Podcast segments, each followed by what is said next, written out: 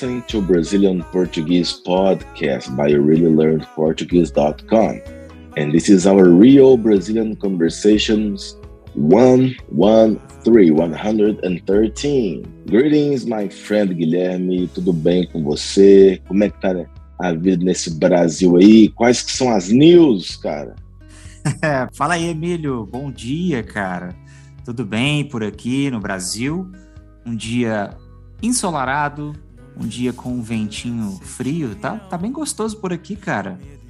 Estamos gravando este episódio num domingo e, para te falar a verdade, Emílio, domingo é um dos meus dias preferidos para acordar tranquilo, fazer aquele café.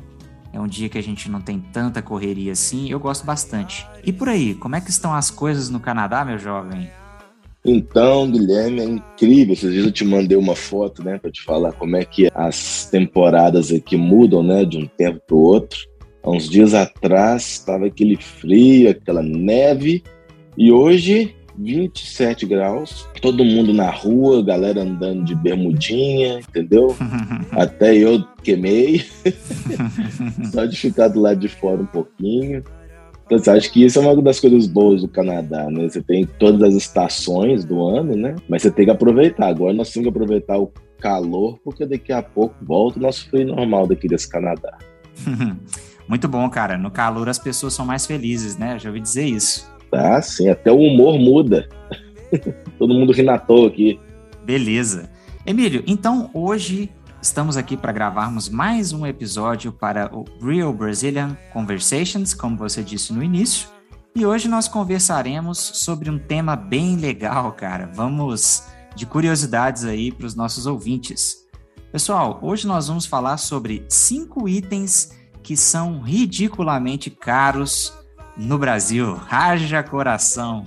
Mas antes disso, vamos aos nossos anúncios. Você que está nos ouvindo, se você ainda não nos segue no Instagram, o nosso perfil é o rl.português, inglês rl.português. Então, pessoal, segue lá, que a gente vai estar tá sempre postando alguma coisinha para te ajudar aí com português, sempre colocando conteúdos que são relevantes para você que está aprendendo esta maravilhosa língua. Nós queremos sempre apresentar o melhor conteúdo para vocês. Então, quem tiver sugestões de tema, nos envie que nós teremos o maior prazer em trazê-los ao nosso podcast.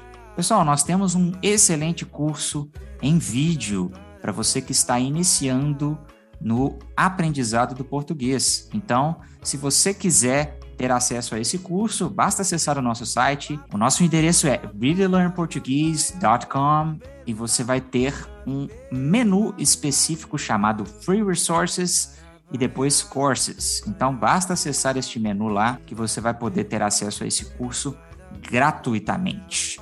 Aproveitando, deixe o seu review em nossos aplicativos de podcast.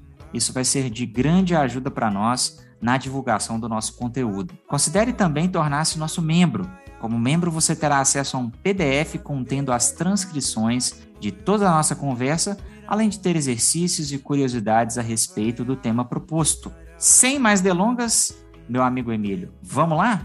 Bora, bora começar, Guilhermão.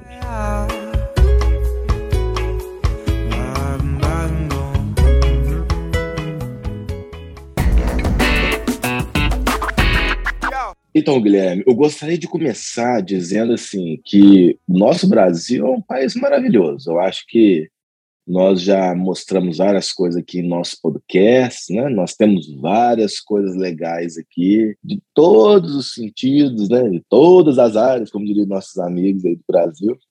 Uhum. Porém, porém, nem tudo são flores nessa vida, não é verdade? E uma das coisas que eu acredito, assim, que irritam os brasileiros bastante seria o preço proposto de alguns itens aqui no Brasil, né?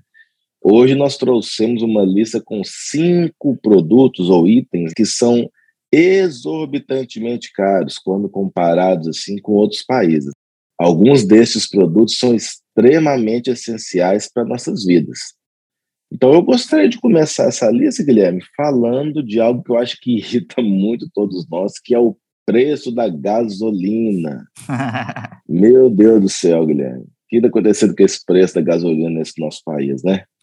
Pois é, cara. Não consigo entender. Inclusive, nós tivemos um aumento essa semana de novo, viu? De novo, eu realmente ouvi isso. É um, é um absurdo. E, e, a questão é o seguinte, meus amigos: o preço da gasolina no Brasil sempre foi altíssimo.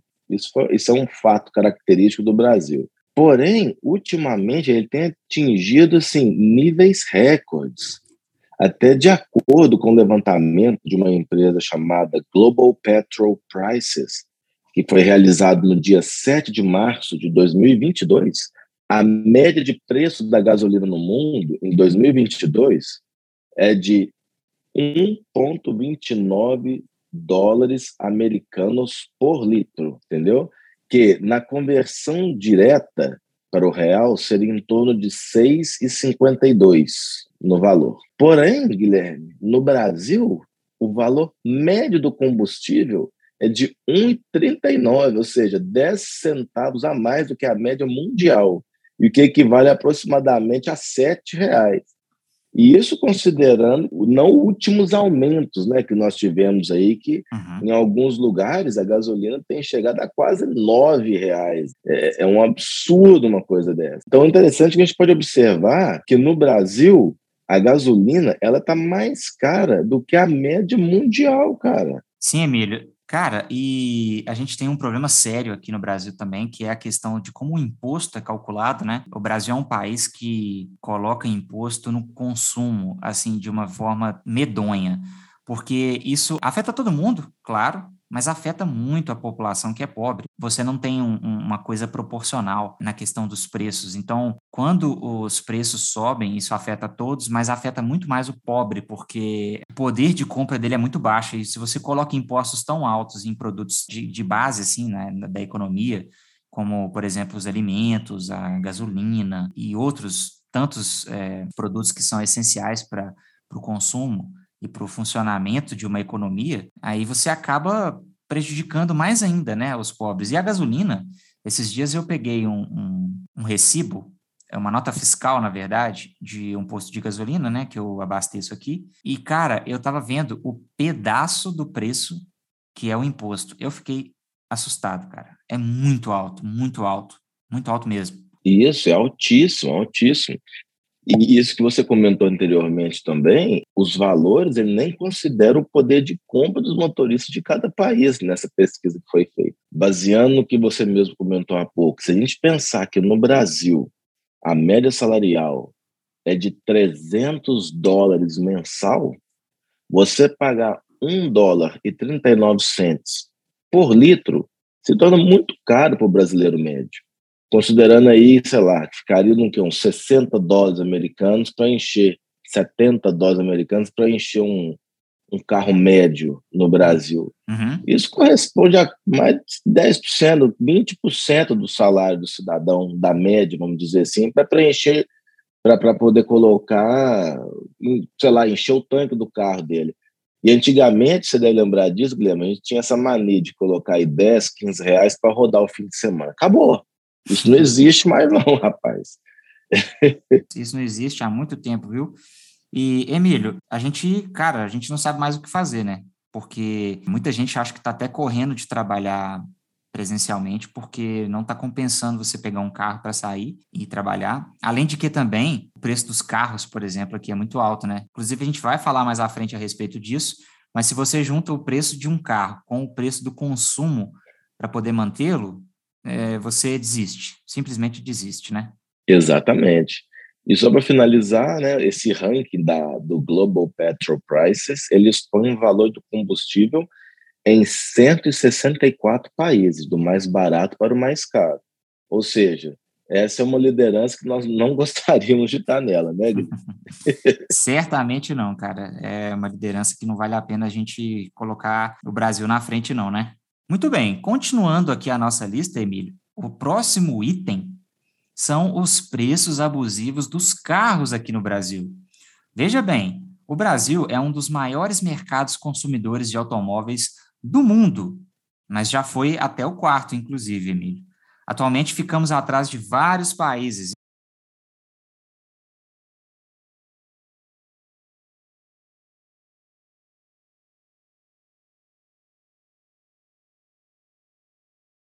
pois um dos setores que mais sofreu com a recessão foi a indústria automobilística, algo que já vem ocorrendo desde 2015.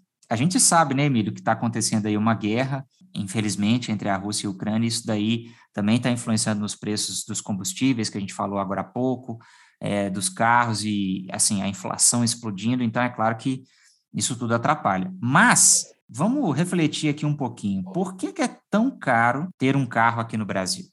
Então, a primeira coisa que a gente tem que pensar, e a gente deve levar isso em conta, é que, mesmo antes da crise, o Brasil era um dos maiores mercados do mundo e ainda tinha valores absurdos sendo cobrados por seus veículos. O brasileiro acha comum pagar caro em um automóvel e isso virou até uma cultura, algo que já é comum. Ou seja, a gente já está até acostumado, né, Emílio? Eles conseguiram nos disciplinar bem com isso daí, né? Exatamente. Muitas pessoas acham normal desembolsar 60 mil, o que é equivalente hoje a 11, 12 mil dólares, em um carro popular. É, o que é um carro popular? É um carro mais simples, né? É um carro que tem ali só os itens básicos, ele não tem nenhum conforto extra. É, é o carro que vai usar ali os mínimos, os mínimos recursos para ser montado. E diga de passagem, essa questão do carro popular, você lembrar bem disso, até 2014 ou 2015, se eu não me engano, os carros não vinham com airbags. Airbags era um item que você colocava extra no carro. Então o carro já é a porcaria, é 1.0 motor, não vale nada esse 1.0, não tem nada o carro, é um carro todo duro. Se você quisesse uma direção melhor, você tinha que pagar por ela. Sim. Então, assim, é, literalmente você está explicando, é, o popular é um popular que de popular não tem nada, mas uhum. ele é um carro pelado, que a gente chama aqui, né? É um carro, assim, que não tem absolutamente nada, nada, nada, nada. Alguns não têm ar-condicionado, nem vidros elétricos para você poder fechar e abrir o carro, tudo ali naquela manivela, ainda tem muito carro assim ainda. E muitos carros no Brasil isso é a grande maioria. Eles não são nem automáticos, cara. Pensa bem que o câmbio ainda é manual. E aí você pagar 60 mil num carro que não tem nem câmbio automático é bizarro aqui no Brasil, né? E infelizmente os brasileiros acostumaram-se demais com essa situação. Agora, Emílio, um dos principais motivos pelos quais os carros são tão caros aqui no Brasil é que as montadoras estão sempre aumentando suas margens de lucro. E isso elas não admitem abertamente, mas estabelecem os preços que os consumidores devem pagar e o povo simplesmente paga. Eu acho que tem um outro fator também que influencia, Emílio, nisso daí, que é a questão do status, né? Ah, sim. Isso é uma coisa que, que pega muito o brasileiro. O brasileiro gosta de status. E às vezes muitas pessoas entram em financiamentos para perder de vista só para ter um carro caro e viver um pouquinho de status, que aquele carro às vezes proporciona. E isso é uma coisa terrível, porque as montadoras vão subindo as margens de lucro e os preços vão aumentando e as pessoas continuam pagando.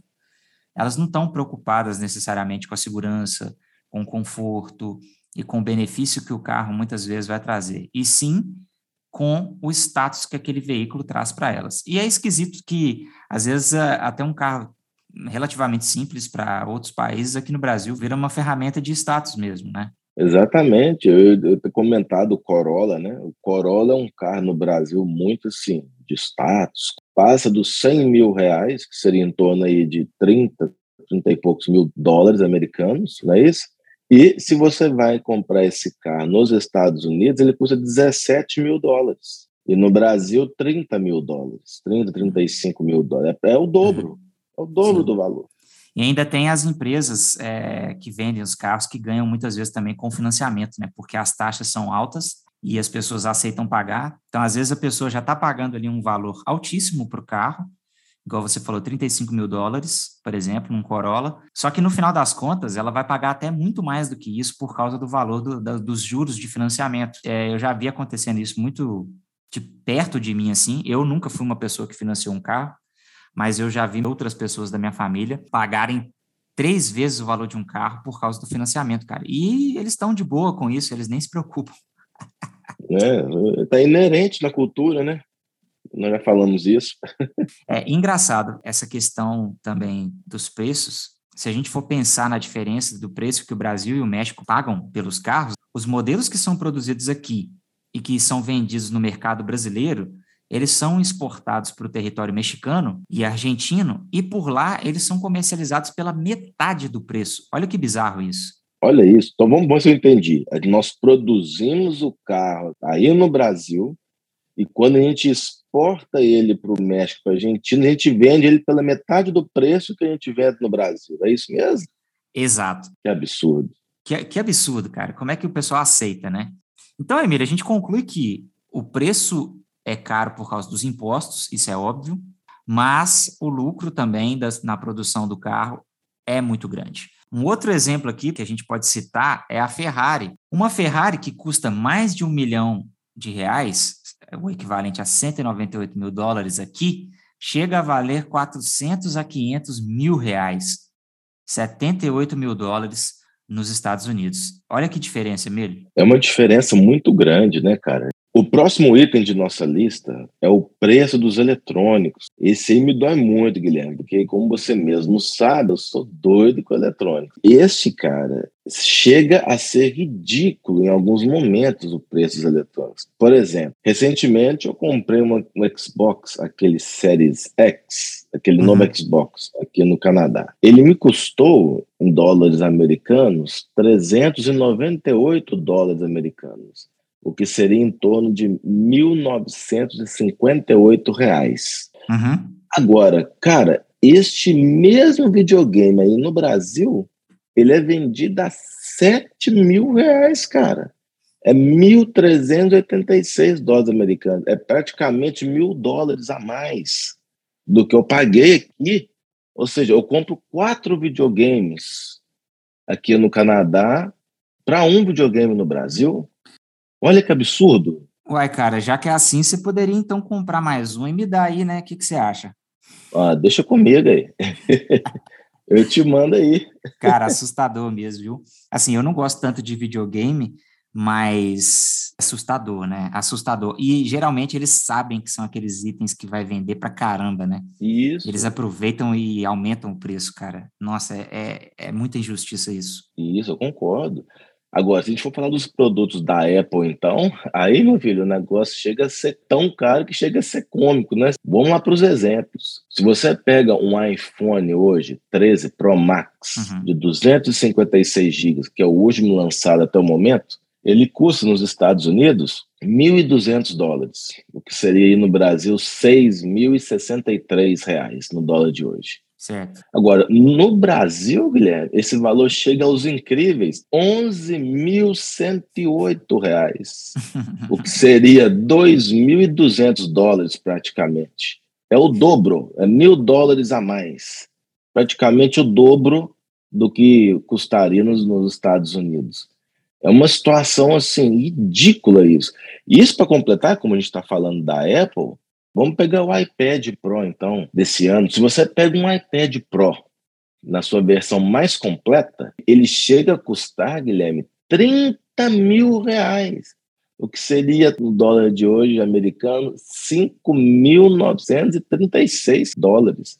Enquanto nos Estados Unidos, este mesmo iPad custa 2.399, o que daria 12 mil reais, 12.127 reais. Ou seja, é menos da metade do valor do Brasil. E se você considerar, Guilherme, eu, eu ia até brincar com você, que eu ia te dizer que com 30 mil reais seria o preço de um carro, mas como você mesmo já falou em cima, né, 30 mil nem carro popular se compra mais, né, Guilherme?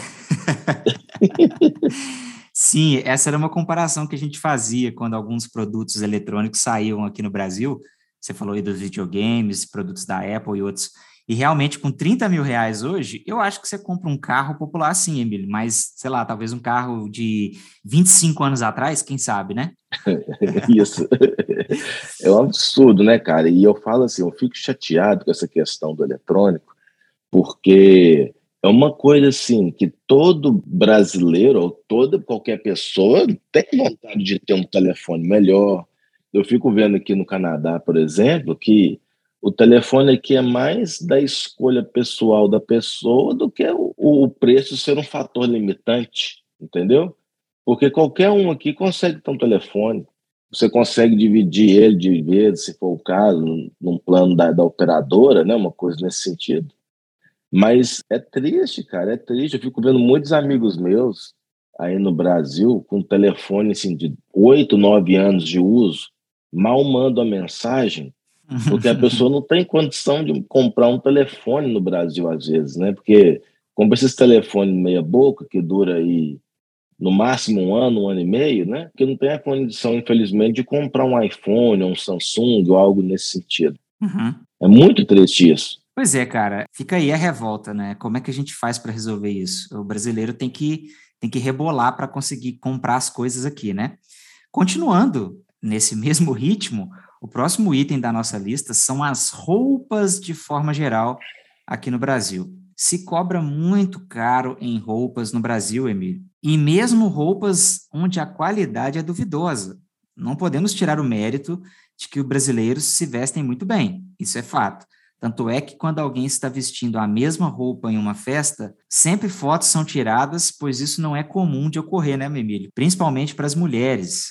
É um terror para as mulheres chegar numa festa, num evento, e, e tem outra mulher vestida igual, cara. Isso daí não pode acontecer de jeito nenhum. Todavia, você consegue comprar roupas de marca, ou seja, marcas boas e tradicionais, famosas, bem mais baratas nos Estados Unidos e no Canadá do que é no Brasil. Como comparação, uma camisa da Tommy, que nos Estados Unidos custa 10 dólares, o equivalente a 50 reais, essa mesma camisa no Brasil custa 300 reais. Ué, Emílio, 300 reais eu quero saber onde é que é, viu?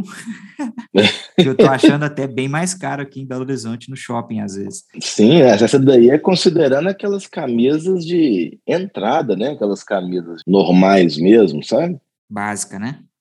Isso. Ou seja, esse valor é equivalente a 60 dólares, seis vezes mais. Uma calça da Levi's que custa 20 dólares no Costco, no Brasil, não custa menos do que 400 reais, ou seja, 80 dólares. Como é que faz, cara, para ter uma calça da Levi's aqui no Brasil, hein? Acho que tem que ser empresário, médico, alguma coisa assim, hein? Isso. Eu acho até uma coisa interessante aqui, Guilherme, como você citou, que os brasileiros se vestem muito bem, isso de fato é verdade. Mas você vê que no Canadá, como as roupas, de certa forma, são mais baratas, todo mundo veste a mesma coisa. É muito comum você sair na rua e ver pessoas igual a você, com as mesmas camisas, porque todo mundo vai no Costco e compra a roupa.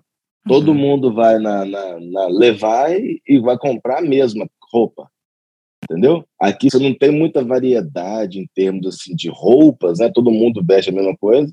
Só que você tem a vantagem que você paga um, um quinto do preço do Brasil para comprar uma roupa, né? Então, Emílio, aí a, a, gente tem muita produção de roupa aqui no Brasil, né? Roupas baratas e tal. Mas o que acaba acontecendo também, e isso é um, um fator quase que impossível de resolver, é que o pessoal faz cópia, né? O pessoal copia as marcas e acabam fazendo pirataria dos produtos. Então, eles copiam o tecido, copiam o modelo, tudo igualzinho, coloca uma etiqueta fake lá, igual também, e vende. Porque, como a gente falou, tem brasileiro que gosta de viver de status, né? E aí eles acabam comprando um produto que não tem a mesma qualidade, que não tem a mesma procedência, mas só para poder ficar aparecendo com a marca no corpo, né? É aquele, aquele famoso status que a gente falou mais cedo, né, Emílio? Sim, e até tem um caso engraçado, Guilherme, que não sei se eu já contei isso aqui, mas um amigo meu, certa vez, foi comprar uma camisa da Lacoste, que é aquele jacarezinho, né? Aí ele chegou na loja achando que era tudo original e tal. Aí eu falei, engraçado, o Lacoste era para ser 500 reais, tá custando aqui 50, 60 reais. Aí quando ele foi ver, Guilherme, o, a, o cimo da Lacoste, que é um jacaré, ele tá de boca aberta, né? E desse cara tava de boca fechada. Fizeram, a, fizeram a Lacoste de boca fechada do jacaré. Pelo menos só para fazer uma cópia, faz o negócio direito, né? Abre a boca do jacaré aí, ó. Pois é, cara, tem essas, essas gafes aí mesmo, é verdade. Emílio, por último, vamos citar a energia elétrica. O Brasil é o país que possui a segunda conta de luz mais cara entre as maiores economias do mundo segundo o levantamento da Abrace, que é a Associação dos Grandes Consumidores Industriais de Energia e de Consumidores Livres. Os brasileiros pagam por mês a quantia de 12 bilhões em impostos, subsídios e taxas na conta de luz. Em um ano, são 144 bilhões de reais. É um valor absurdo, né, Emílio? Demais. Segundo a Abrace, que usa dados da Agência Internacional de Energia, o cálculo do índice do custo de energia nada mais é que o valor cobrado em cada país pelo consumo de 200 quilowatts em relação à renda per capita do país. O que chama mais atenção é que entre os países que cobram contas de luz mais caras, como Colômbia, Turquia, Chile e Portugal, nenhum deles tem uma matriz energética como a brasileira, com grandes bacias e rios, além de muito vento e sol, o que faz a gente concluir que a gente produz muita energia aqui, a gente tem grandes recursos para isso, e além da gente utilizar muito mal esses recursos, Emílio, a gente tem uma incidência enorme de impostos. Eu estava vendo aqui a minha conta de luz, que é cara. Olha só, eu moro aqui só com a minha esposa, a gente passa praticamente o dia inteiro fora de casa e eu ainda pago 200 reais de conta de luz, cara. Tem, tem condições isso? Muito, muito caro. É muito caro. 200 é. reais, para quem não sabe, é praticamente o que? Uh, chega, chega a quase 20%, 20 do salário mínimo do brasileiro hoje, né, Emílio? Isso, eu ia falar isso. 20% do salário mínimo. É muita coisa para pagar com energia elétrica. É, e, e, você ainda tem que fazer o supermercado, né? Que é comprar comida, você tem que pagar ainda conta de água, internet e uma série de outras coisas aí só para sobreviver. Então, veja que é um absurdo. Ou seja, para sobreviver, né, Guilherme? Pensa, 20% de energia.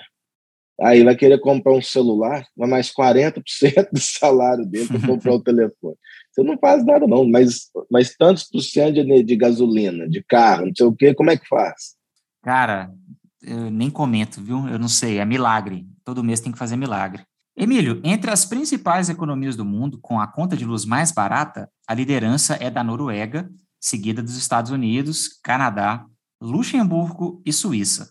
Com tantas matrizes energéticas, o Brasil deveria ter uma, uma das contas de energia mais baratas do mundo, mas, segundo a Abrace, só 53,5% Quase a metade do valor da conta de luz é resultado de custos de geração, transmissão e distribuição da energia elétrica. Taxas que bancam políticas públicas, subsídios, impostos e ineficiências do setor correspondem a outros 46,5%. Não dá para entender por que o Brasil, um país continental, todo ensolarado, tem 2,5% de usinas ensolaradas. Olha aí o tanto que a gente não utiliza bem os recursos, né, Emílio? Isso, isso. E é por isso que as pessoas sempre brincam, né? Fala que o Brasil vende a laranja e compra o suco.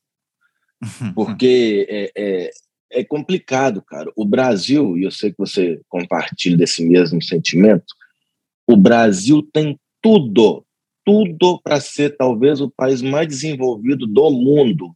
Nós não temos desastres naturais com frequência, igual em outros países. Né? Nós temos, na verdade, um espaço imenso para a produção do que você quiser produzir. As terras são férteis, você tem tudo, tudo, tudo disponível para você e a gente não, não sai, né? Assim, não consegue desenvolver nesse ponto.